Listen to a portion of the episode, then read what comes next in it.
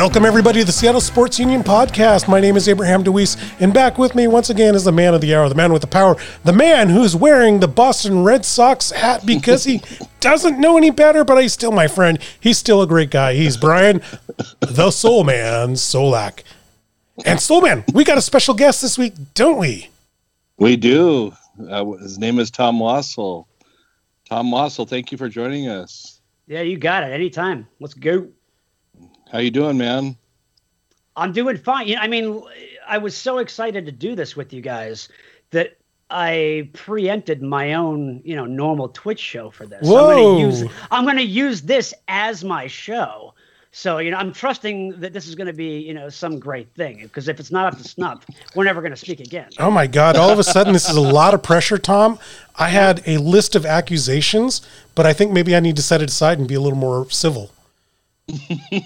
What accusations are those? Uh, well, you're from Springbury. You're from Springbury, Connecticut, right? Simsbury. Simsbury. Okay, see, there, right, there, right there goes my credibility. I can't even get the name of the town right. However, I want to know because I see in your background a WWE poster or or flag or something like that, and I want to know what drove you to ESPN rather than to to working for Vince McMahon. You know, that's a, actually a great question, given that being raised in Connecticut, both of those places are right in my backyard, right? ESPN. So Simsbury is about 35 minutes from Bristol, which is where ESPN is. And then it's about maybe an hour or so from Stamford, which is where the WWF, which is what I will always call it. Okay, let's get this. Uh, WWF, the World Wrestling Federation, was uh, was based. In, fact, when you go down I 95 through Stamford towards New York City, there's a little clearing between a couple of like buildings where you pass through, and for about two seconds, you used to be able to see the big WWF logo at Titan Towers at the time. And every time we drove by, it's like, oh, there's Vince McMahon over there. Um, but what drove me to work at ESPN? I mean, look, I haven't watched pro wrestling really as a fan since the days of Saturday night's main event, like back in the 80s. You know, like I was what, probably six years old in for WrestleMania one. So I think after WrestleMania four, I bailed out. But my father took my brother and I to a Saturday night main event once at the Hartford Civic Center. Mr. Wonderful Paul Orndorff against Hulk Hogan in a steel cage. Oh my God. I remember. Jealous. I remember that. Yeah, it was unbelievable. In, in another match, it was um, George the Animal Steele against uh, Macho Man Savage. But in the during the match, Ricky the Dragon Steamboat made his triumphant return after you know Macho Man crushed his neck with the bell, and it was just it was pandemonium. It was nuts. It was one of the great experiences of my life, and so you know ever since then I look at that flag and I think, all right, you know, it just reminds me of good times. But working for ESPN, I mean, I, I've always been a general sport fan, sports fan. So as soon as I went to this thing called Connecticut School of Broadcasting, it's like a three or four month seminar in broadcasting. I could have gotten a job anywhere, but one of my instructors there was uh, a program director at ESPN Radio, and so I just kind of pestered him, like, "Hey, can you get me an interview? Can you get me an interview? Can you get me an interview?" You know, so over a couple of months, I did that, and they gave me an interview finally, and I just got a job in April of 06, and they started me at the most basic level, cutting highlights in the tape room at uh, ESPN, and I went forward from there. You, didn't- you didn't even have to suplex anybody to get that, to get that job, right? I tried. Oh, I was lucky I didn't get suplexed all the way out the. Yeah. So you went- you went to Indiana University. How did you choose that? Um, so like, do you mean over Wazoo and the uh, broadcasting school there? Exactly. Ah, okay. So I knew there was something underlying there. don't get me started on the wazoo.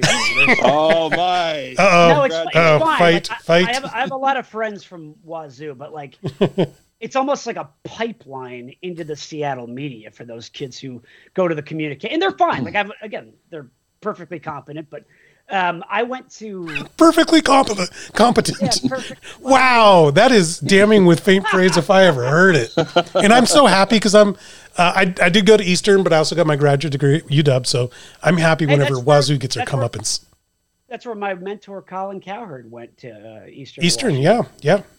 Yeah, so uh, a lot of Uh, some indirect connection to that, but Todd McFarlane too. I got to say Todd McFarlane as well, the comic Who's book, that? The comic book artist.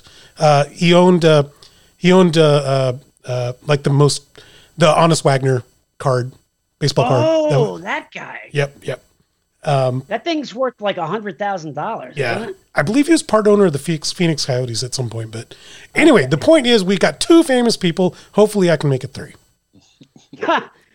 just to answer your question, Wow, listen to uh, that laugh.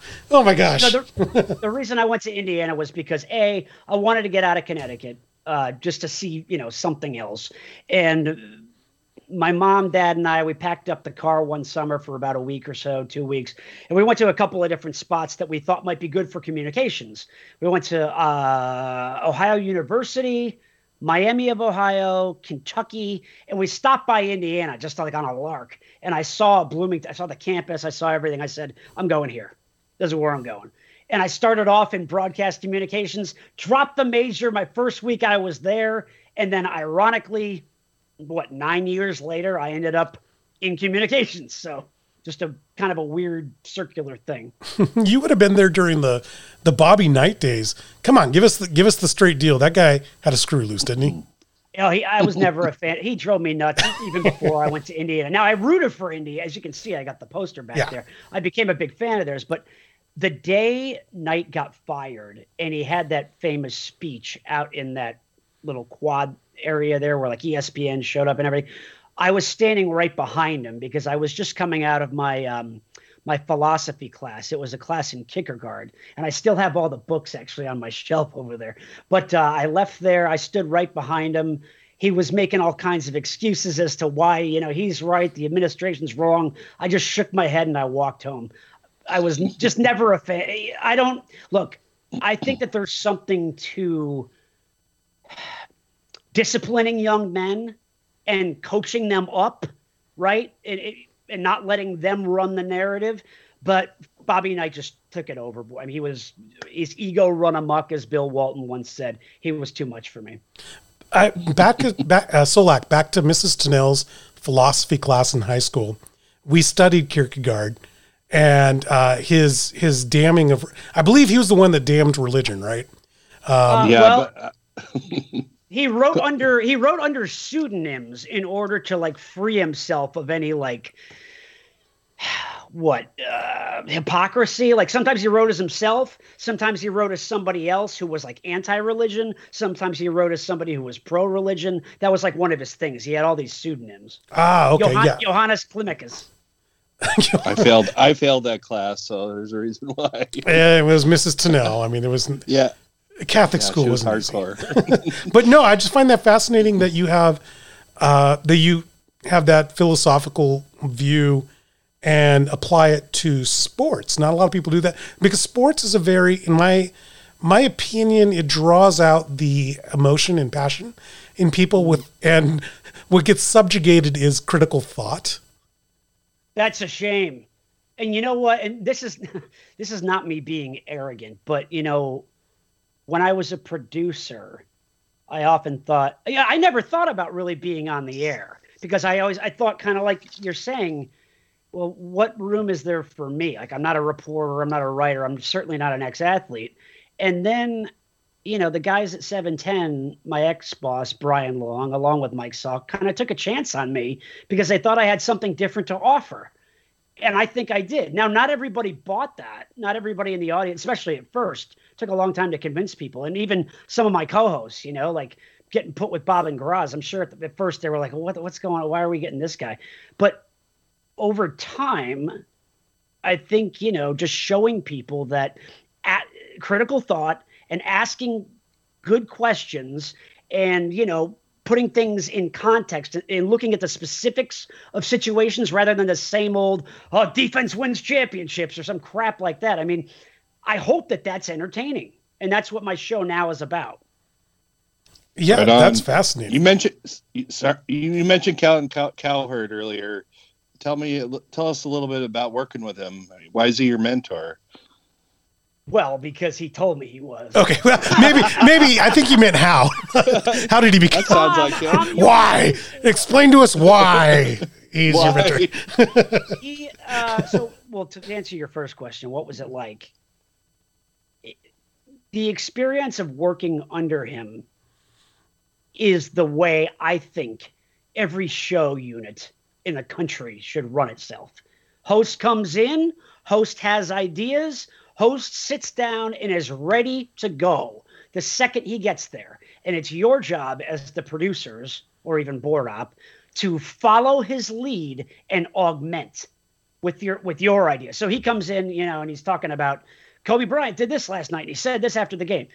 Okay, what kind of topic can we get out of that? And you just sort of go, and he's writing down his thoughts, he's writing down your thoughts, and he's making notes, and he's just go, go, go. You follow his lead. You don't complain about the fact that on occasion he can be demanding. It's your job to live up to what expectation he has. And you know what happens if you do that? You get better. Okay. Rather than like, I, I feel like over the past five or six years, these companies they get so obsessed with like millennial thinking and what can we do to please the millennials to not make them too uncomfortable that we don't demand anything of them anymore we don't challenge them when i was 28 and working with colin I sat there and I kept my mouth shut when I needed to keep it shut, and I opened it when I thought I should. And he challenged me to do that. And that's how, it, like, if I had a show crew, right, like people working underneath me, that's how I would run it. And that's how, that's the biggest thing I learned from him, in addition to just, you know, how he thinks and how he generates topics and things like that. Well, I believe that loops back to what you were saying, and that, uh, do you have something to offer?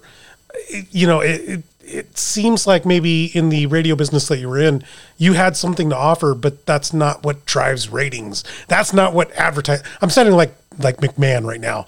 You need to sell tickets, baby. You know, like, um, but no, I, and that's one of my. Uh, that's one of the reasons why I used to listen to you is because there was a sense of thought put into what's going on, and it wasn't just the standard play, you know, defense wins championships, and you know you have to set you have to set the lineup properly. It, it, no, it's it's critical thinking and a breakdown of what's happening.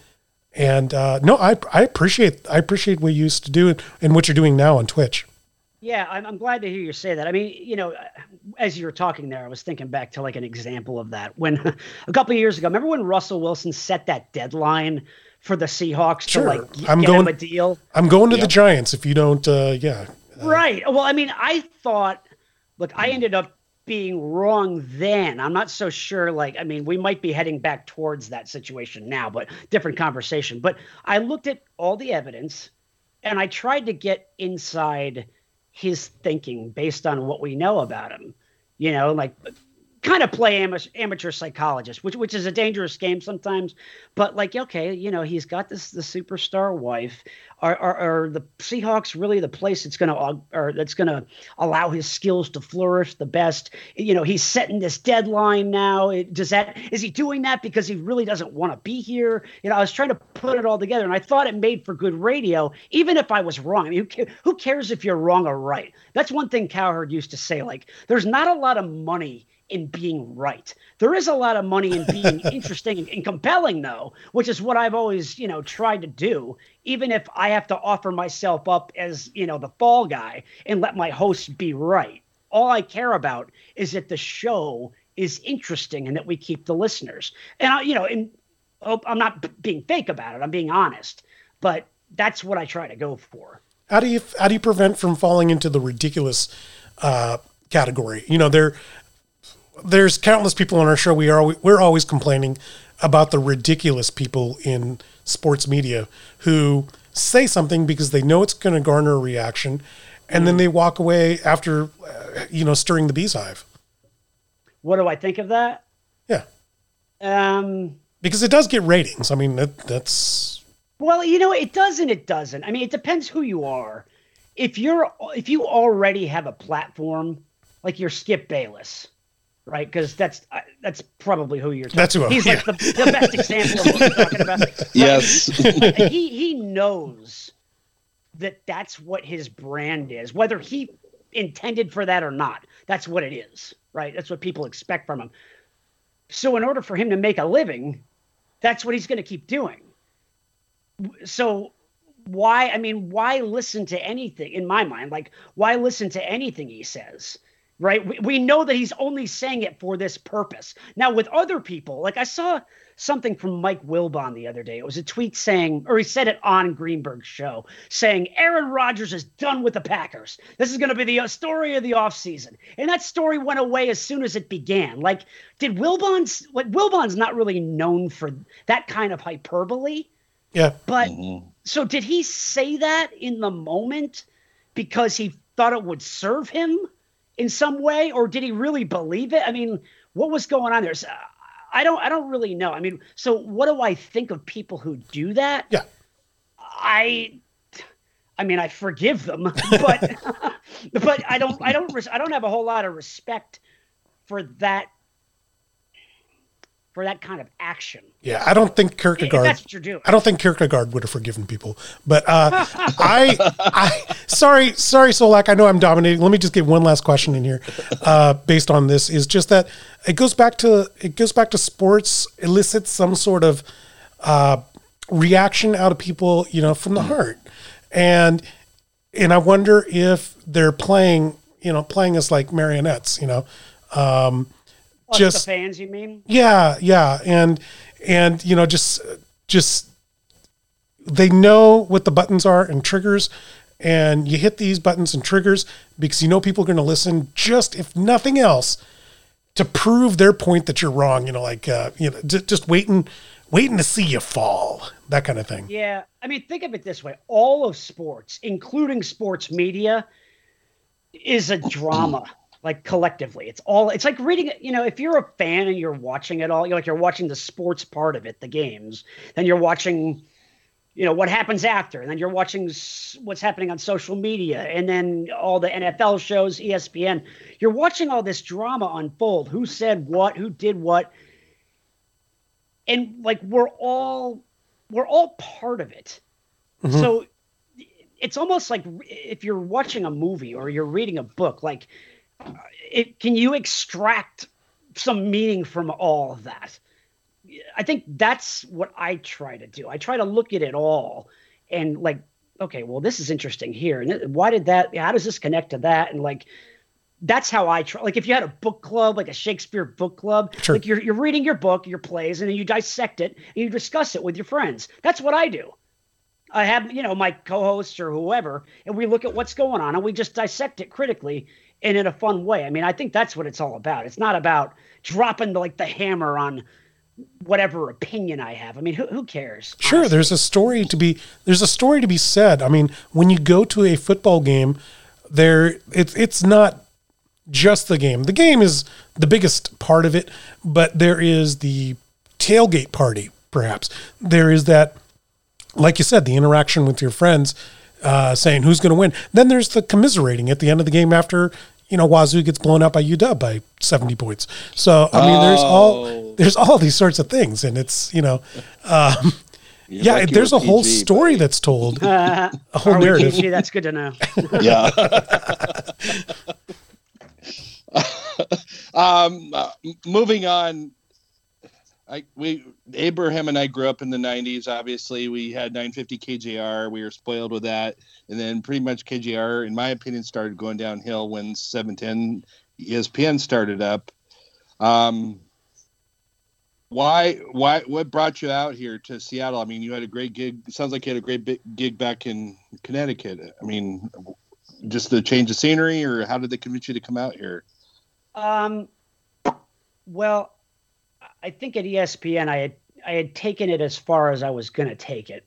Um, so I was a producer of Colin of Colin's show, but in title, like in corporate rank, I was still a production assistant. So you could be a production assistant, an associate producer, or a producer. Producer is going to make about 70 associate producer is going to make about 40 to 50 and then at my level we're going to make we're going to top out at like 35 right? And you could be like producer one producer two there's like sub rankings in there. But at the time um at the time it was right after like the banking crisis in 2008 and 9 and the economy was bad. There were hiring freezes promotion freezes. I just couldn't get any further than i was going than i had already gotten there. And then mike salk called me uh like early, very early in 2011 saying that they might have a spot open to produce their show because they were adding Bob and Groz in the middle of the day, and their producer Colin Paisley was going to produce that show. So it opened up this spot on Mike, and I had I had produced for Mike a bunch of times when he had filled in on my shows at ESPN, like overnight. I used to produce Bob Valvano's show okay. on weekend overnights, and so Mike Salk would fill in. That's how we met. We met in like 2007 or eight, um, and we became friends for you know a number of reasons. And then you know we didn't he came out here in what 2009 i think that's when the station opened up here. So he was here about two years before i got here. But he called me and said hey you want to come out here? And after some tight negotiations i finally i finally just not because of him but he actually helped. But uh, i decided i said okay i'll go to seattle sight unseen what a crazy thing to do. But uh, yeah, I, I, knew Jessamyn McIntyre already. She worked at ESPN with me for a couple of years. So coming out here and knowing Brock a little, knowing Jessamyn, knowing Mike helped. And it was, you know, it's an adventure. I'm an adventurous person. Let's talk about 710 for a second, um, mm-hmm. because I know I know this is going to be hard for you to like respond to, and I don't want to put you on the, under any undue pressure. However, I saw an article that said that you caused an incident at 710 ESPN when you let your two dogs, Penelope and George, unsupervised during a game. How, how do you caused res- an incident? I went I went to your profile page on 710 and they had this article that it linked out to talking about uh, about your dogs. Oh, and, they did. Yeah, and then it talked. That's to, really funny. Oh, little George. We had to put little George down this summer. He was. Oh no. Oh, yeah. sorry to hear that. Love little George. Um, I was going to ask I, about. I, I was going to ask about Tom. I was going to ask about your involvement with the with Seattle Humane Society. Yeah. Uh, sorry, I, I didn't realize I was going into some uh, going into no, that. I just don't. I just don't remember that incident actually. But um, I think it was a joke. I think it was a joke yeah, on on. In it probably article. was. Yeah. Seattle Humane Society is where I met my dog Penelope oh. uh, in what August of 2014, I think. And man, we saw this dog on the internet the night before, and we said, you know what, we want that dog. What type and of dog? We went there. What's that? What type of dog? Uh, she's a Taiwanese, a Formosan mountain dog. I can I can try to pull up a picture at some point here if you want, but um, or you can, like you said, you can go to my Twitter page. It's probably a picture of her there. But when we got there, all the dogs were gone except for her. She was the only one left. And they had her in like this cage outside. She was all alone. She was weak from all the surgeries they had just done on her. That she was like doped up, painkillers, the whole thing, and she was just laying there and my my girlfriend Constance picked her up, and she barely had enough strength to like lick her. You could see her tongue going like. Mm. and, I, and, I, looked at her and I was just like, uh, like we're taking her home now, you know. And I I just I remember I took her home and I laid down on the floor with her and I said, I'm never gonna let anything happen to you and I'm always going to love you and take care of you. And I want that experience for other people because that experience is there to be had because there are other dogs that need homes. And I think it's, I, I just have this thought sometimes about dogs, you know, just wandering around or being abandoned or, you know, mistreated by their whatever it is. It just, it freaks me out. And I, I, I just know that that situation can be helped and so that's why Seattle Humane is important to me. And you donate some money to that, right? I saw on your Twitch. Right. Um, so for every every subscription I get, I you can subscribe in different ways, like as much as you want. But for every what I call it or what's called a tier one subscription, it's like four ninety nine. Some of the money goes to me, some of it goes to Twitch, but I donate a dollar of it awesome. to Seattle Humane. So we're my goal is two thousand dollars. We're up to a thousand seventy. Nice. That, yeah. That's outstanding. Right on. Um, your time at 710 ESPN, uh, I do want to ask you, do you have like a favorite Mariners moment, a favorite Seahawk moment from working there? Um, or either or? No, that's a good question. Do I have a favorite Seahawk? Just you mean like that's tied in with my work somehow? Correct. Um. Well, obviously, it's not going to be a Mariner not. Not really. No. I mean, I, there's a couple of there's a couple of moments where like I was doing a, a pregame show one day and you know, like Lou Piniella came in. It was a day that they like honored him. They did one of those like Lou Piniella Day or whatever. But I'll, I'll, tell you what, it's the smaller things that if I say it out loud, you you think like, really, that was a big deal. Like when I got to interview Mark Langston, right? Like when Mark Langston, he he does radio for the cat or for the Angels, now, of course, because he, yeah. I mean, he pitched for the Mariners, but also the Angels, and like having a moment where I got to interview a guy who, when I was a kid, like collecting baseball cards and mm-hmm. watching games, like he was right in that era. That that was his, like him and mm-hmm. I don't know, like Chuck Finley or whoever. You know, somebody or when I saw Jack Morris in the bathroom you know, and I, I said to him, like, you know, we're both standing there at the, the urinals, like, so game seven, 91, huh? and he, he's just awesome. like, and he's just like, yep, pretty good. And then he walks out. you know, I mean, like, like little stuff like that yeah. is what really makes me think to myself, like, you know, this is cool. So you, so even you mark out every once in a while for, for an athlete.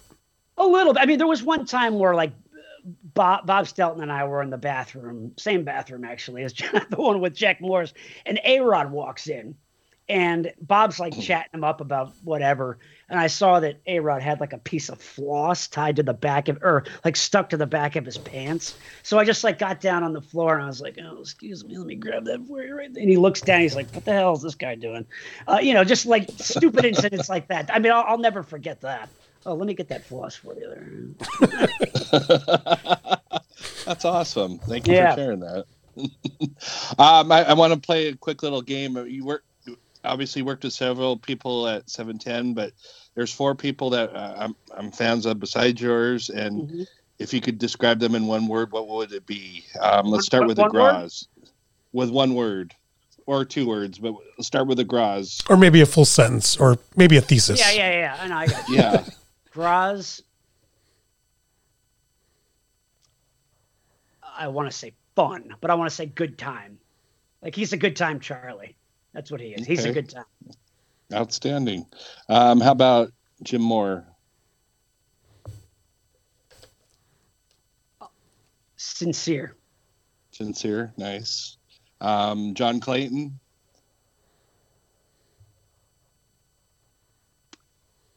Nonstop. That's true. Very good. And then last but not least, Jessamyn McIntyre, huge fan of hers. Um, I, I know what I want to say, but what's one word that? If you want to say uh, multiple, how, how about this? How about this? Like shark. Like she's shark. like a shark.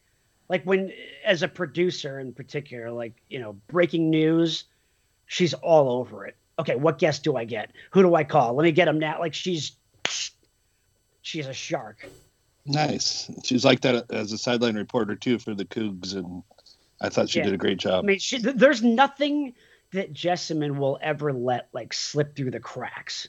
You know, she's thorough. Whether she's producing, and I know she does the sideline stuff, and now she's over at uh, Q13. I, am not sure the exact capacity, but uh, whatever it is, I'm sure she's you know, that same way. She attacks everything with that same like intensity and sense of purpose.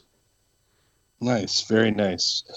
Um, we we read we and I saw your um, YouTube page, but you're into music. You produce, I mean, you make your own music. Tell us a little bit about that. Yeah, I mean, I've been a musician my whole life. You can see the guitars back there. Um, oh yeah. But well, yeah. So, like from junior high on past college, I was playing in bands, like rock bands and stuff. And um, in like 2005 and six, after the band thing kind of ended, or ended for a little bit, uh, I was able to write a bunch of my own stuff.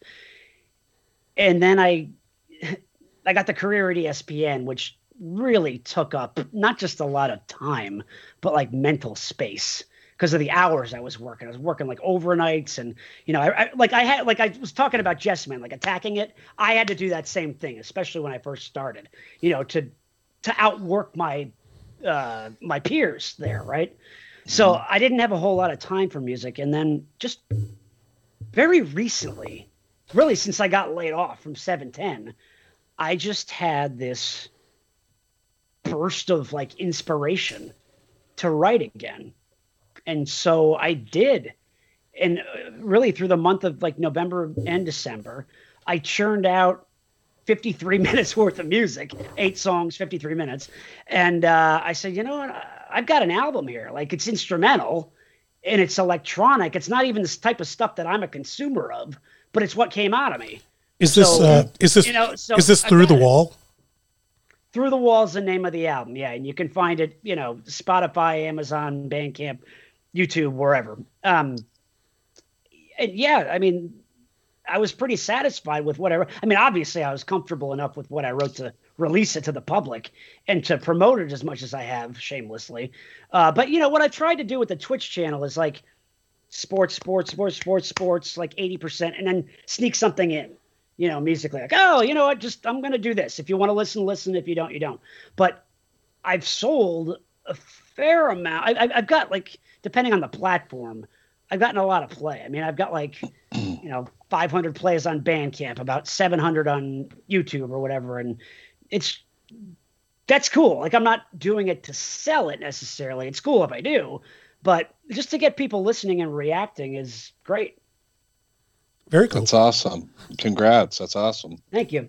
Did you Very cool. when you got here to Seattle in the mid early 2000s? Um, I got here in 2011. Oh, okay. All right. Uh, so halfway through the Mariners just being god awful. Got it. Um, yeah. Did you ever feel time out here? Did you ever feel like uh, musically you came here at the wrong time? Did I say again? Did I feel like musically you came here? Oh, you, you came here at the like, wrong time. You mean like if I had come here in the early '90s? Like yeah, yeah. Yep. Like 15 years uh, earlier. Yeah. Nah. I mean, I it's funny. I was listening to Nirvana on the radio the other day, and I was thinking to myself, like, man, these guys are really good. Like, people don't even appreciate them for the right reasons. Anyway, um, that that was never really my style of music. I mean, I'm I'm jazz trained, so and I, I had played in rock bands, but like different kind, like you know, improvisational rock bands. I mean, I, I sure. love Phish and the in the Dead and stuff like that. So the the grunge thing is not really something I would have need like I regret not being here for. You're more of a Phish I, guy, right? Yeah, I would have if I could choose one scene, like a historic scene, you know, like London in the 60s or whatever. Like I would say the late 70s, early 80s in uh, New York City. Like Talking Greenwich, Heads, Greenwich Village. Lonnie Ramones, like the sort of like avant-garde yeah, post-punk thing. Like that would be where I would fit in the best. Nice, very nice. Um, obviously you're doing music and Twitch, but what what what's next for you? Are you looking around to get back into sports radio too, or and you're not sure yet? If you don't mind me asking. Um, I, I, I am, but it's you know it's tough out there, especially right now. Pandemic, yeah. I mean, I mean, in the media industry, there's been so many layoffs. It's not like they're looking to hire unless somebody just you know quit. Like I, uh, there's a guy I know. His name is Jim Costa. He's a young kid. He's a good kid who just got a job at uh, 97 won the ticket in Detroit, which like carries all of their they're the flagship for like every sports team in Detroit. So that's a huge job that he just got there. I'm not sure what time of day it is, but still for him to get a job at that kind of station and that kind of market is huge. That's going to be pretty rare if I if something opens up, you know, I'll see how far my resume takes me, but I'm willing to move. It just it's got to be the right fit. That's all. I don't want to I don't want to jump back into a situation I was just in. Fair enough. Right fair enough. Uh, we want to get uh, we got some Hall of Fame questions to ask you, but I want to ask you a quick question just to just to see where you level out. We're just going to level set here. And we're going to find out from you, you know, uh, uh, Indiana uh, at Bloomington uh, College man, um, which is the best university in all the Pacific Northwest. There is going to be one person mad from our team. Two. Mm-hmm. There'll be two people mad from our team, regardless of what university you pick. So wait, what's the question? Best Best university. university Best university, yes. academically, or, or or athletically. No, I was just hoping you'd say UW and then that anger both You know Matt what, Page man? and Like, I gotta Brian you, Solack. UW is a I, that area is cool, but I don't think I would have been happy at a city school. I just think the specialness of the university really gets drowned out in a in a major city. Like I don't know that I picked Indiana for that reason, but I kind of realized that along the way. Like Bloomington is, you know, it's a it's a city in terms of number of people, but it's I mean it's rural, you know, it's it's out in the middle of Indiana, like southern Indiana. So uh maybe and I haven't been to Pullman, so maybe Pullman's more like that. But you know, I know a lot of kids who went to like SPU and University of Puget Sound, and they all had good experiences. So Yeah. who knows? Sounds like a political answer. You uh, you might have no Seattle you're City good. Council. Seattle City Council will uh, will enjoy having you elected next. Uh, They can deliberate on this. but I did have a question. Okay, let's get to Hall of Fame since uh, since you got your way out of that question. Um, uh, Hall of, uh, Hall of Fame. Uh, Matt Page, who's uh, normally in your seat during these shows, he and I have been arguing the entire week. He chooses to be wrong, but I just ti- I kind of take a look at the Hall of Fame as having become a hall of who's been nice to baseball writers. Am I am I out of my mind in thinking that, or um, you know, we just want to get your feedback, having been in that in that sphere, in that world, in that influence. Um, I think that there's something to that, but but here's the here's where it here's where it comes into play. It only comes into play with the guys who are borderline, like Jim Rice, is a borderline Hall of Famer. He was a dominant hitter for 10 years. Best probably best right-handed hitter in the American League from like 75 to 85. But then his career like went off a cliff. So he didn't have those like 500 home run numbers. He's a borderline guy, and he was also known as for being like a dick to the media.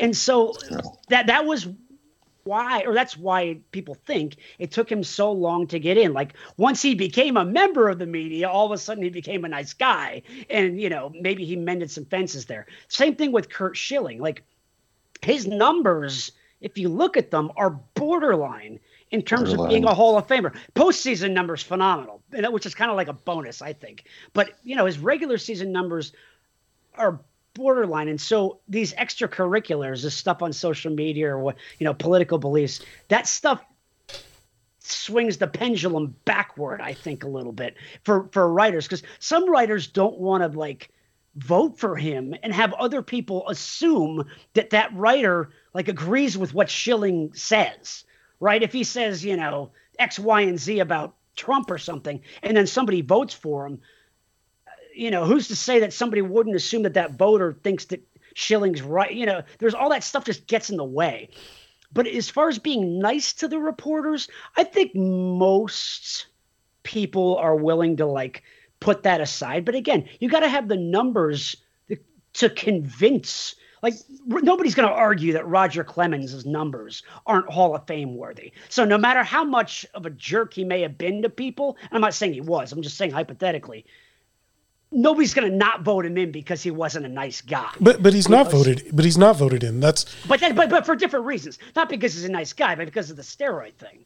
But I think What? I see. Here's. Uh, sorry to interrupt you, Brian. I was just going to Oh, say. you're good. But I but I think. Uh, yeah, I know you've heard this all week, Brian. You're you're like, God, shut up, Abraham. Uh, but but no, I, I just kind of you know with the Bonds and Clemens thing, I think they're still holding them.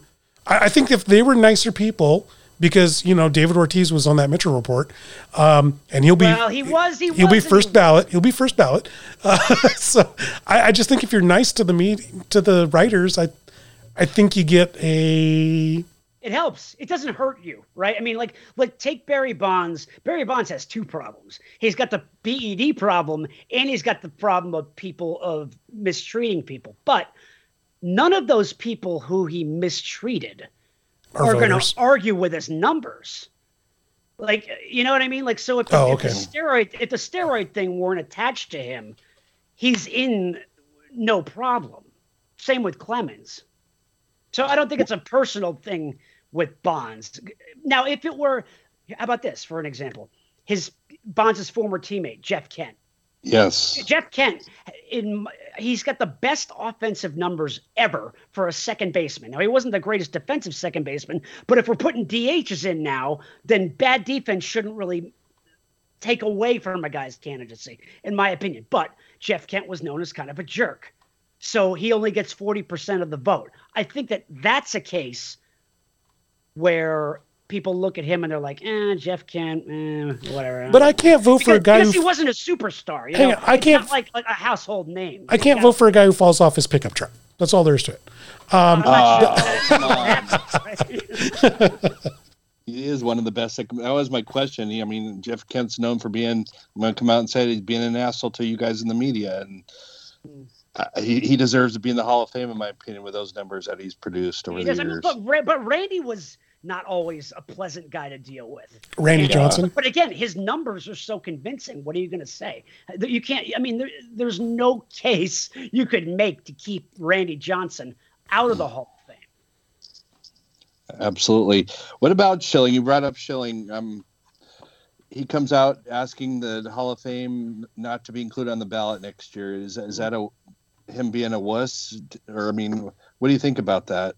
I think that Curt Schilling is a impetuous person, and I think that with social media encourages that. It, it encourages impulsivity, and so, I mean, you'll notice that that Facebook message that he put out came out like only minutes after the Hall of Fame like voting was was revealed that like nobody was getting in. So it wasn't even like he waited 24 hours to you know to meditate on it or sleep on it before he gave his reaction. It was like, "Oh, I didn't get in." You know, so like you can you can read into that and you can say, "All right, well this guy, how seriously should I take how sincere is he?" Right? Mhm. About what he says or is he just reacting in anger? And it, like so, you know, how when, what does that say about his overall maturity and how seriously you should take his words? Is that- if he's just if he's reacting, he reacts like Donald Trump, quite frankly. And I'm not Yeah, saying anything yeah. whether I like him, but it's like, oh, you said something about me, you know, and, and I'm I've been guilty of that on Twitter too. Uh, but Yeah, and if it, if it were that serious of an issue about me, I, I would take a step back before I said something like that. And, and and I do want to ask about that. The persecution complex that a lot of athletes have. And I know the regular regular society has it as well, but a lot of athletes use that to get them over.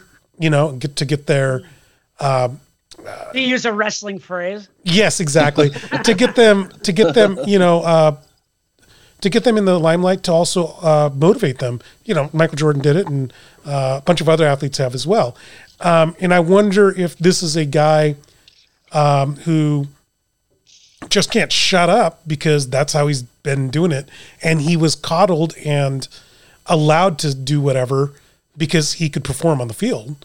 And then now that he's no longer in the game, um, it's now, you know, Well, I mean, it could be a couple of those different things working together. I mean, one, he's not a player anymore, so he's not really relevant as True. an athlete. So this is a if he has that need to stay relevant publicly, it seems like he does, but we can't really say that for sure. But this would be one way of staying relevant, certainly. Um, but is It is tough because I- just- it is I'm tough because not- none of us know yeah. him. None of us are friends with him. None of us have met him. Uh, at least Brian and I have never met him, and so Yeah, you know, I can't say. You know what? I, I, this is what I wanted to say. As far as like what motivates his behavior, I think because there's a good cross section of people out there who are just really sick and tired of what, what we'll call like liberal culture, cancel culture, that mm-hmm. type of thing kind of guiding our culture and like dictating what's acceptable and what isn't. Occasionally, I fall into that group. On, uh, I don't always, but sometimes I do. I think he's just a person who feels like he can't help himself but react to it every time he feels like he sees something wrong. In, in this case, the injustice, the injustice was done to him, right. so he has to re- he has to lash out about it. When really the best course of action, when you see something that you may disapprove of, disagree with, is not always to lash out publicly. I mean, most times it's not, you know, but not but, but and he should consider that maybe a little more, or maybe he doesn't care. I don't know. True. Does A Rod have a chance to make it in first ballot? You know, he's one of those guys who has so much baggage and just crap following him around from his career. You almost feel like you don't want to go back and re-examine any of it. Like I saw an article the other day. I think it was in like the New York Daily News or something about how this legal issue with his ex brother-in-law is gonna like some real estate deal they had together and A Rod screwed him over. Like that's gonna keep him out of the Hall of Fame. Like, really? You like you think that fans or voters are gonna dig back into that crap and keep him out of the Hall of Fame over that? Like he's got a lot of little stuff like that following him around. And like, did he lie about using PEDs? Yeah, he did but then he admitted it. Like the, the difference between A Rod and everybody else is that he said he's sorry. Now he's had to say he's sorry like five times, right? But he has, but, but he has said it. Like eh, he's one of those guys that's, you know, he can't help but be compared to Jeter, and Jeter's like squeaky clean, and A Rod can't get out of his own way in terms of his public image. But in the years since he's retired and he's become, a, I think, a good analyst, maybe not a good uh, color analyst, but good studio analyst. I think he's I think he's gotten some of that fanfare back. So I feel like he's. A, will he be a first ballot? I don't know, but he'll get in. I think. I do feel like he's rehabbed his image based yeah. off of that. Yeah, I think so too. Fair enough. Uh, moving on, Seattle Seahawks have a new offensive coordinator, Shane Waldron. What are your thoughts on that? I think we're the Rams all of a sudden. I don't know much. I mean, but we they just this, I just saw that the Seahawks uh, they hired Rams assistant O line coach Andy Dickerson as their new run game coordinator. Oh, God, oh, wow. it's, it's isn't it so funny? Like, yeah, the the way the way that like a staff is hierarchically assembled now. You've got like the GM, you've got the head coach, then you've got an offensive line coach who may also be like the assistant head coach, like Tom Cable was. Now we've got passing game coordinator, run game coordinator, the offensive coordinator himself. It's like it seems like there's too many cooks in the kitchen for me. now, now I'm not saying it can't work, and like I know that the Seahawks aren't the only team that structure themselves this way, but it just seems like a lot of guys. Like for like how hard is it? to to design plays and call them. Honestly, like, is it that complex? Where you need a, a run game coordinator, a passing game coordinator. like you've already you got a quarterbacks coach, a passing game coordinator, and an offensive coordinator. I mean, that seems like just like a, a lot of guys. I do wonder about that, and I don't care what would you say his name is Andy Dickerson. I, I, don't care if you have Eric Dickerson coaching. I I'm not certain you can make a guy like Homer, Travis Homer, or a guy like Penny, uh, you know, any better or stop to stop getting injured.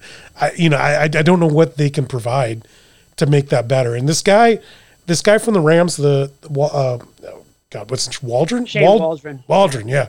Um, I agree with you. This guy was a passing game coordinator. What makes us think that he's the next big thing? You know, when Pete Carroll's just going to meddle won't he? Won't Pete Carroll well, just meddle? He, he'll meddle if he thinks he has to. I mean, look, we're not in the interviews. Like with Pete, personality has got to be like everything. You know, when he goes to the combine and he meets players, he meets DK Metcalf. He doesn't just see that DK Metcalf is ripped you know, physically. He meets the man, the person, and he's blown away by him. I think the same goes for his coaches when he does these interviews. And if you know, if the guy's never called plays before at any level, maybe Pete thinks that that's offset by some other quality that he just needs on his team. Now, is that the right thing to do? Well, I, I don't know. I guess we'll see. Twelve wins. But, it's kind of hard to argue. Yeah.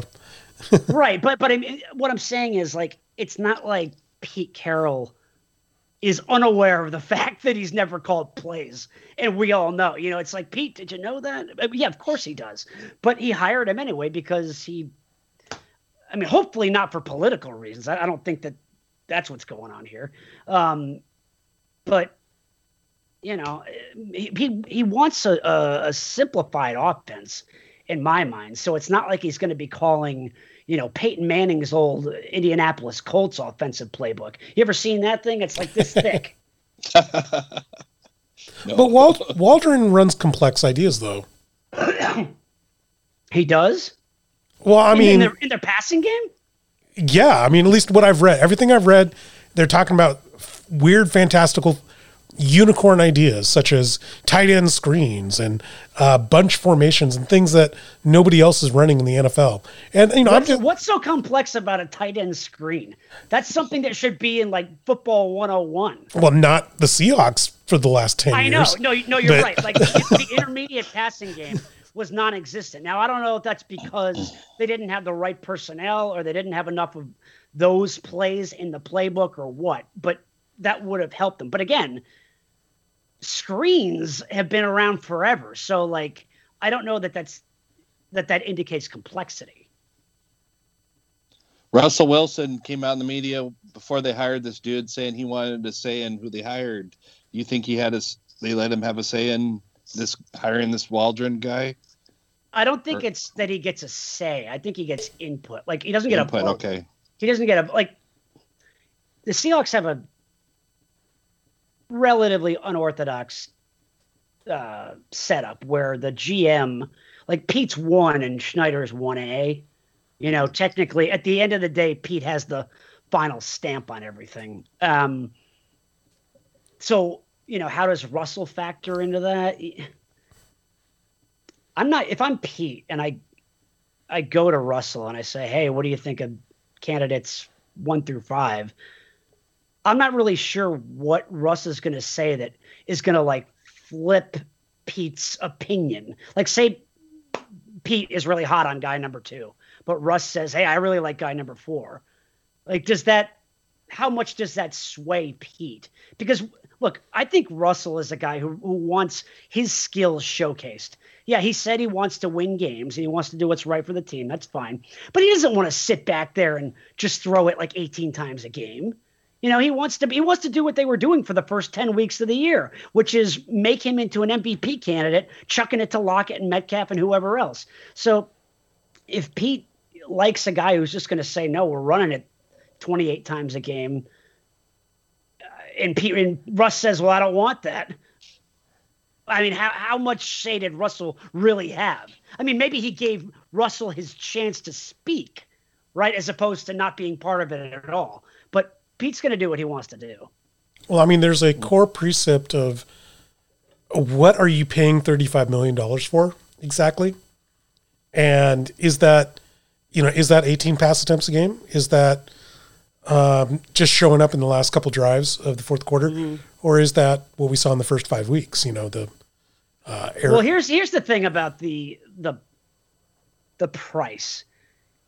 It's, it's market price Mm-hmm. Like like when you go to buy a Mercedes, it's not about the utility, right? Well, you know, I paid all this money for the car, therefore I better drive it 300,000 miles. Right. It's you know, it's a like that's the that's the cost of that car. That's the cost of that skill. What no matter how much you're going to drive it. And it kind of works the same way for Russ. Like that's how much he costs because there's a there's a market for quarterbacks. There's only 32 of them, you know, in the world. There's only really. 10 good ones.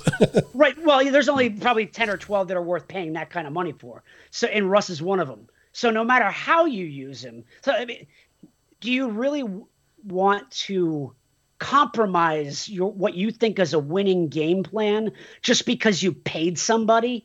Like if Pete, honest to God, thinks the only way to win is to run the ball more and use the quarterback less, then that's what he's going to do, regardless of how much the quarterback costs. And for that, I don't blame him.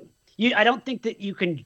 I don't think it's a good approach to say, well, this these five guys cost the most, so we're going to build the game plan around them when there are other factors that determine that market price that don't have anything to do with what's best for your team.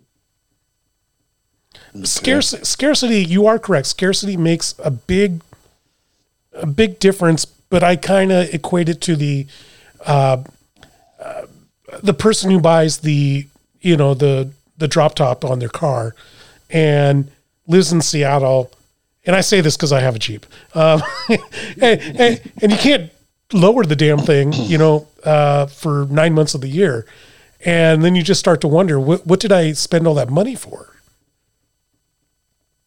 Well, did you buy it for the drop top, or did you just buy it because you wanted the lady? It was for the lady. Whatever else. It was for the ladies. Yes. Okay, and hopefully, hopefully, you were successful. No, I wasn't, and that's the problem. That's why I'm so angry well, about this. Then you got to bring it back. uh, moving on, we have the Super Bowl next week. Do you care, or I mean, are you going to watch? I mean, I personally don't care, but I mean, I guess I'll be rooting for Kansas City. But you have thoughts on the Super Bowl next week? Yeah, I mean, I'm an NFL fan. I'll, I'll watch, of course. I mean, I uh, forget when I said this, but like when it comes to sports, first and foremost, I love the history of it right? I love the history of baseball. I love the history of football and basketball or, or whatever. And I feel like when I'm watching a big event, whether it's a team that I root for or not, I'm watching history get added to history, right? You know, whether it's David Tyree or Patrick Mahomes or, you know, we think through Super Bowl history, greatest comebacks in the history of the Super Bowl. Like I've got them all committed to memory because I've studied them so much, and I get so much enjoyment out of appreciating that history. Like if you if you don't have at least if you're not at least acquainted with sports history and you work in this business, then what are you what are you really getting out of it? Like right. like don't like don't we watch the reason why you know we we're more likely to watch a playoff game is because historically speaking it's going to be remembered for something and when we have a bad game we complain about it because we didn't get that history right we didn't get that close nail biting finish that you need to appreciate that not only now but before. I mean, because what you, the knowledge that you have from before helps to deepen and enrich what you're watching now. Otherwise, you're just watching a football game. Otherwise, you're just watching guys who are like lining up and, and running around. Like that's mm-hmm. not that's that's no way to watch sports. If if I were never a sport sports fan as a kid and I were just coming into it now, I would hate it. I think like why does anybody watch this? But if you have a, a working understanding of the history and everything that's led up to this point, I'm not saying you got to go back 100 years, but if you're a baseball fan and you don't know who like Kirk Gibson is, you need to learn that. Yeah. If you're a baseball fan and you don't know who like, you know, Carlton Fisk is, you need to learn that. You're hopefully you're to have heard of Mickey Mantle or uh, Willie Mays, Babe Ruth. Like you've heard those names. You need to dig a little bit deeper. Like, like, do you know who? Like all you know, the broadcasters, Tony Romo and Phil Simms. Like, do you know that these guys are Aikman? They're not just voices you hear every Sunday. Like, they had decorated careers of their own, and there's a reason why they should or shouldn't be taken seriously. Or like, you know, Troy's doing a cowboy game. Oh, you know, he's going to be biased towards them. Like that adds to it. That adds if you have that knowledge, it adds so much flavor to what you're watching rather than just guys running around on the field, which is dry and boring to me. So anybody who doesn't like invest a little bit in learning about the sport that they're watching, or for your musician, right? Like learning the lineage of rock and roll or jazz or something like you, you have to do that at least in a cursory sense. I get, said. I completely get that. And I was uh, watching, I was watching a game, and uh, around around the round, round table at halftime is you know Boomer Esiason, Phil Simms, mm. Nate Burleson, and somebody asked me who are all these guys, and I'm and I'm just like I don't know if I have enough time in my life to tell you to explain that. Yeah, yeah I mean like uh, former player, former player, former player. You're gonna forget everything I just said because I and I think that's a I think that's something different about sports today. I think because we have so much on demand content. Mm. If I watch a game, and I do this sometimes, and it's just an utter disaster, you know what? Never mind. I'm what else is on? You know, um, a couple months ago, uh, Solack, uh, Matt, and I were talking about baseball teams, baseball teams of yore. I can name the starting lineup of the '91 Pittsburgh Pirates. I can't Hell tell you. Yeah. I can't tell you one Pittsburgh Pirate player right now. Okay, I don't can know. I, can I can I try to explain why that is? I just yes, please do. The other day, please do. Okay, I think.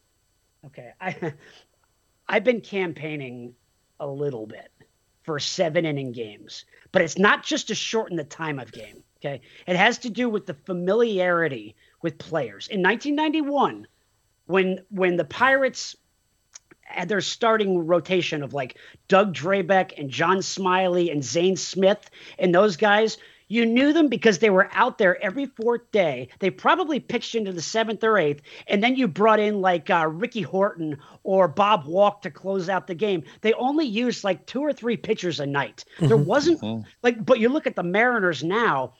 They're using like seven pitchers a night, some of whom are go are constantly going up and down between AAA and here. You don't know who they are. They just grabbed them off the scrap heap. Like there's so many players being used now and, and, variations in lineups and all this stuff because of the way the game is managed, protecting guys' arms. If you made the game seven innings, all of a sudden I think you can get five innings out of your starter and then bring in a setup guy and a closer and you're done. And all of a sudden the familiarity that the fan has between the players they watch every night and themselves becomes more intimate and it becomes something that you can actually process and remember like you like you say, you can name the whole '91 Pirates uh, lineup or, whatever. Yeah.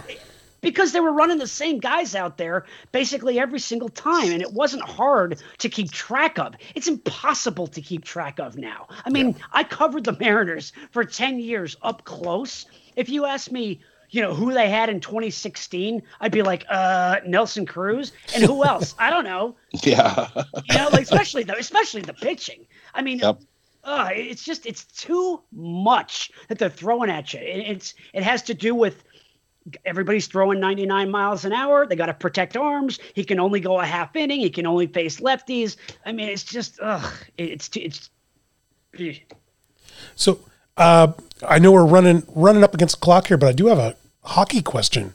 Are you cool okay. with a hockey question? Mm. Okay, because I assume you're a Hartford Whaler fan of yore, right? Um, you got it. nice. The Seattle Kraken just signed a, a thingy with uh, Root Sports, a contract. Yeah. This is screwing a lot of people. Like uh, Matt and I, Matt Page and I, we use YouTube.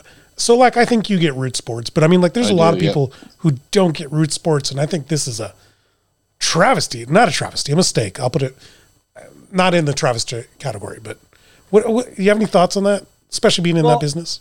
Well, let me ask you this: if you guys cut the cord, how do you watch Mariner games? MLB?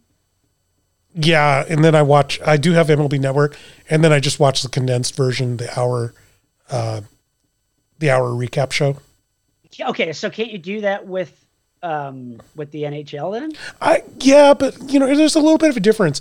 Uh, in the last twenty years, the Mariners have been awful, and and I don't I don't care to watch every last episode or every last game.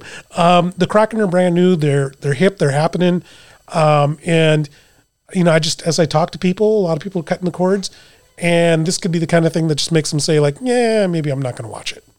Well, I mean that may end up being the case, but I guess where else would they go? I mean, in New York, you've got Yes Network, which carries the Yankees and the Nets. You've got SNY, which carries like the Mets and maybe the Islanders, and then there's the MSG network. Like you got three major regional networks, like just in that city. Up here, what do we have besides Root? Comcast?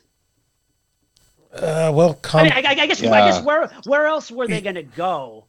Is my question because they're they're not going to broadcast them on like network TV. They had to go to one of the regional uh, sports stations, and if Root is really the only choice, I mean there is Comcast Sports Northwest, which covers like Oregon and Washington. Maybe that I don't know if they put in a bid or not, but I I, I guess uh, what were the alternatives? Yeah, it's it's tough because uh, AT&T is a part owner of Root, so they uh-huh. want in on that action.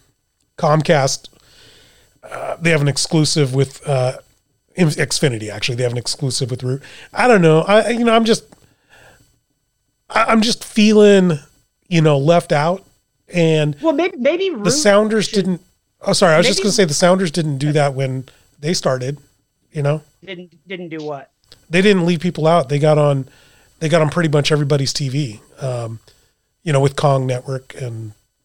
Oh, they were on Kong when they. Okay, that's interesting. Yeah, so they were on free um, TV for everybody. Okay. Um, well, what I would say to Root, if they're not already planning on doing this or doing it in some form, digitize what you're doing to make sure that the Kraken and the Mariners, because the Mariners own part of that, don't they? Are they own seventy percent? I believe. Yeah, right. Yeah. So, which which is interesting in and of itself, but they they need to make sure that they're on some kind of digital platform to make it so people who don't have Root, who don't, you know, I mean, I have Comcast Xfinity in my apartment, so I can watch them, but not the Kraken, but the Mariners. I will watch the Kraken when they come around, but uh, they need. I mean, they need to make sure that whether it's on their website or getting, you know, videos cranked out to YouTube, highlights, whatever it is, they need to make sure they're doing. Everybody needs to make sure they're doing that. No matter if they if they have a brand new team in town or existing teams, that ha- that has to happen. Can I ask you one last baseball question, Tom? Are you okay yeah, with that? Of course. Um, a, oh, we're talking about the pitching and cutting the games shorter. What were your thoughts when Blake Snell was pulled in the sixth inning of the World Series? I was through the roof, man, because it's the same thing that happened the other day, similar anyway, when Matt LaFleur elected to kick a field goal. Okay. With the Rays, their philosophy, right? How they handle their pitching, the argument that that's what got them there, so that's what they need to keep doing, is just uh, it's just total bullshit. So, oh, I'm sorry. I can I swear? I'm sorry. Yeah, you can. You okay. can. Okay, uh. because okay, the reason why that philosophy got them there is because it takes into account things like okay, how can we how can we get the most out of Blake Snell over the course of a year? Well, we're going to only use him, you know, we're going to keep him on a pitch count. When he gets to, you know, this amount of innings or this amount of whatever, then we're going to take him out. Okay. That's how they got to that point. But in a one game do or die situation where he's absolutely mowing everybody down, none of that stuff applies. You're not you're not saying to yourself, okay, we need to preserve him for another month so that we can get through a playoff race. It's you don't win this game, it's over. Okay, I mean, like, let's try it from another angle. Do you think that when uh, Kevin Cash went to the mound and he was going to pull Snell out, do you think the hitters in the Dodger dugout were happy or upset? Oh, they were happy. Yeah, they were, they were happy. They were yeah. doing novenas in that dugout because they knew that they didn't have to face Snell the rest of the night. Now, if you're doing exactly what the other team would want you to do just because it happens to coincide with your philosophy, you are a fool. And that's what happened. You can't just stubbornly adhere to your system because you think it applies in every single situation. It doesn't. That that that method worked for the long haul and it helped to get him there, but it had nothing to do with a one game situation.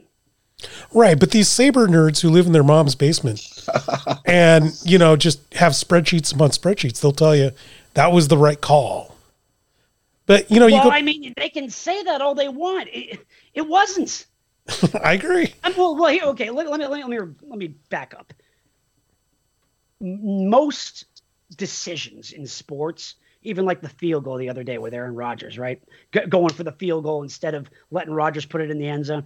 Like they're not right or wrong. They're all debatable to a certain extent because you can make a case either way. I just don't think the logic that this is what worked applies here because the demands of this situation are completely different than the demands of, of a six month season. They're totally different. You can't just um, stubbornly apply your convictions to every situation you run into. I mean, that's just, that's no, you can't run a business that way. You can't run your life that way. You certainly can't handle a, game that way. It's like, you know, the other day, it's like, oh, well, Aaron Rodgers, like, who's your best player? Who's the MVP? You got to put it in his hands.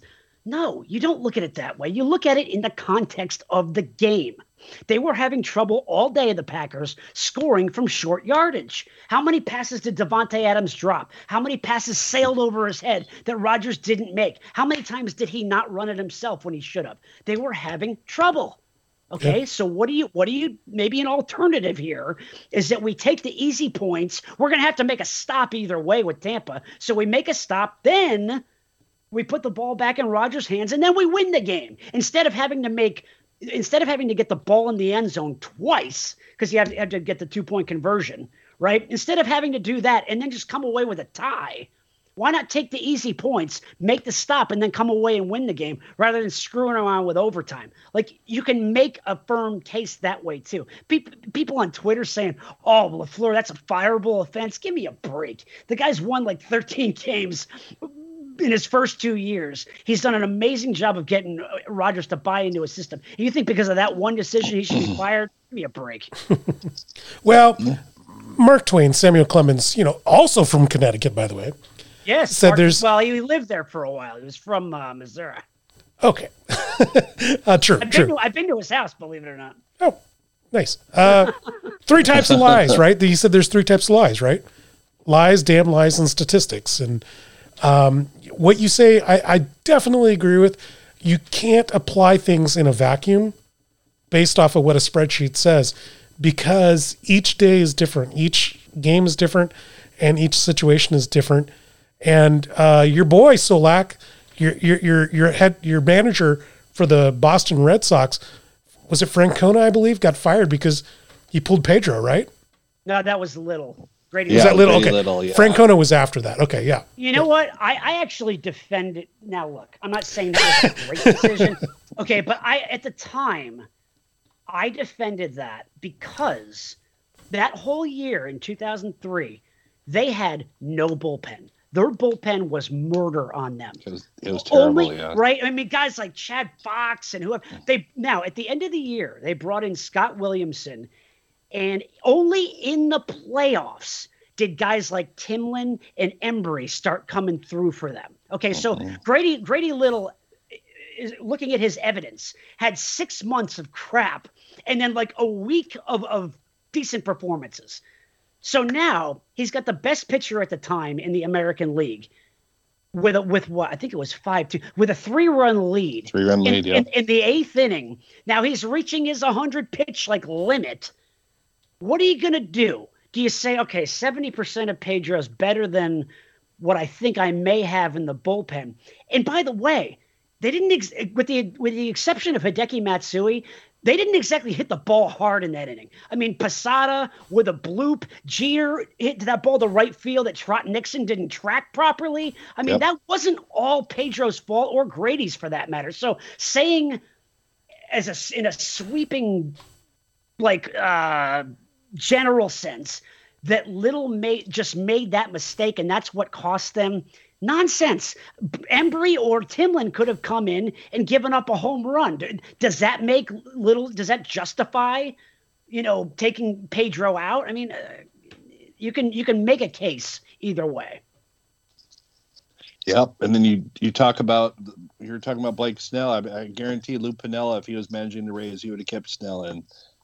Of course, I mean that. Yep. Look, in some situations in the postseason, we've seen starters who have never come out of the bullpen in their life come out of the bullpen.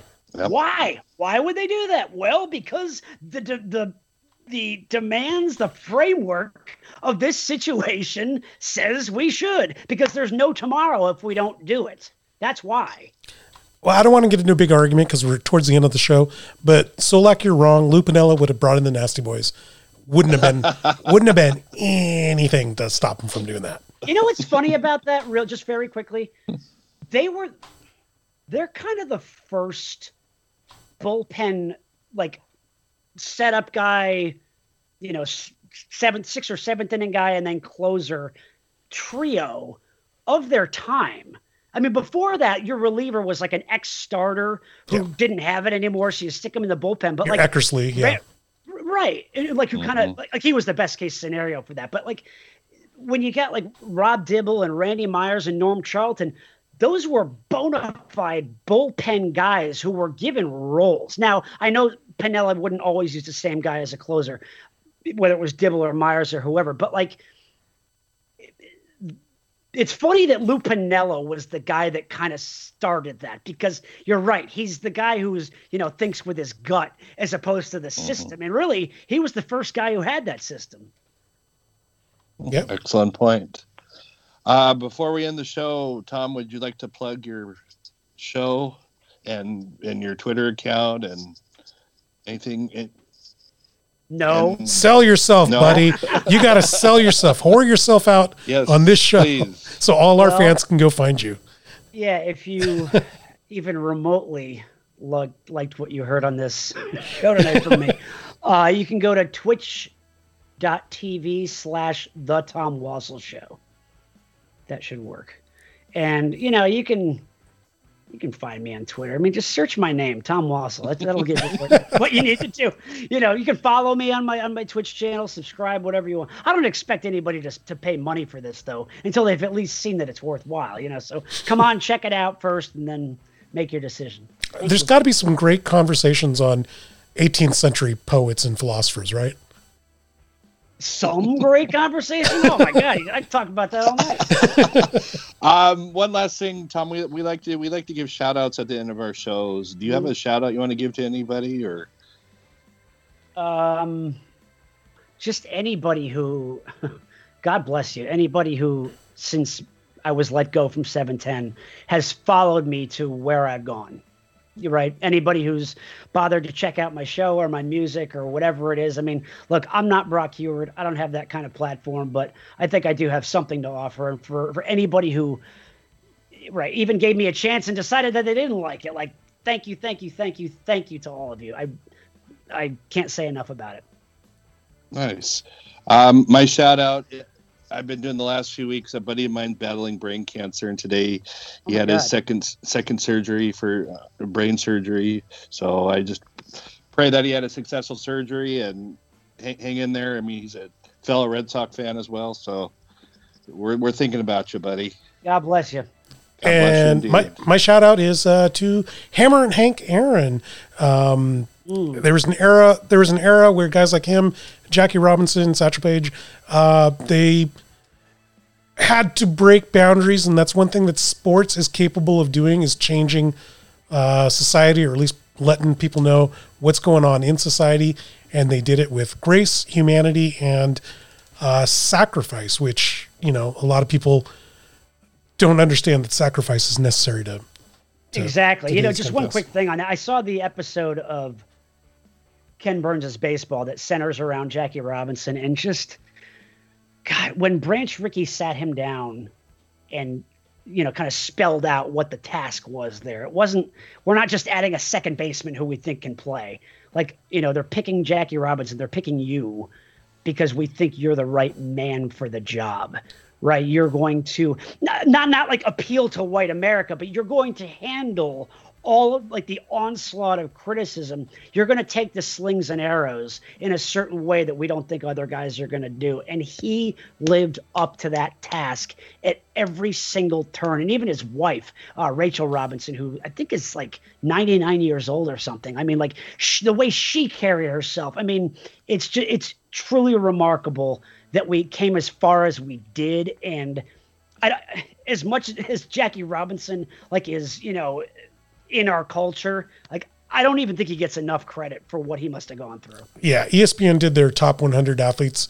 Um, you know, a lot, lot of great athletes. I still put I put uh, Jackie Robinson number one because in addition to what he did on the field, he did a lot for the world. And uh, yeah, yeah, that's my shout out. And I want to thank everybody. I want to thank you, Tom Wassell, for being Yes, on our show you. today. This has been really awesome.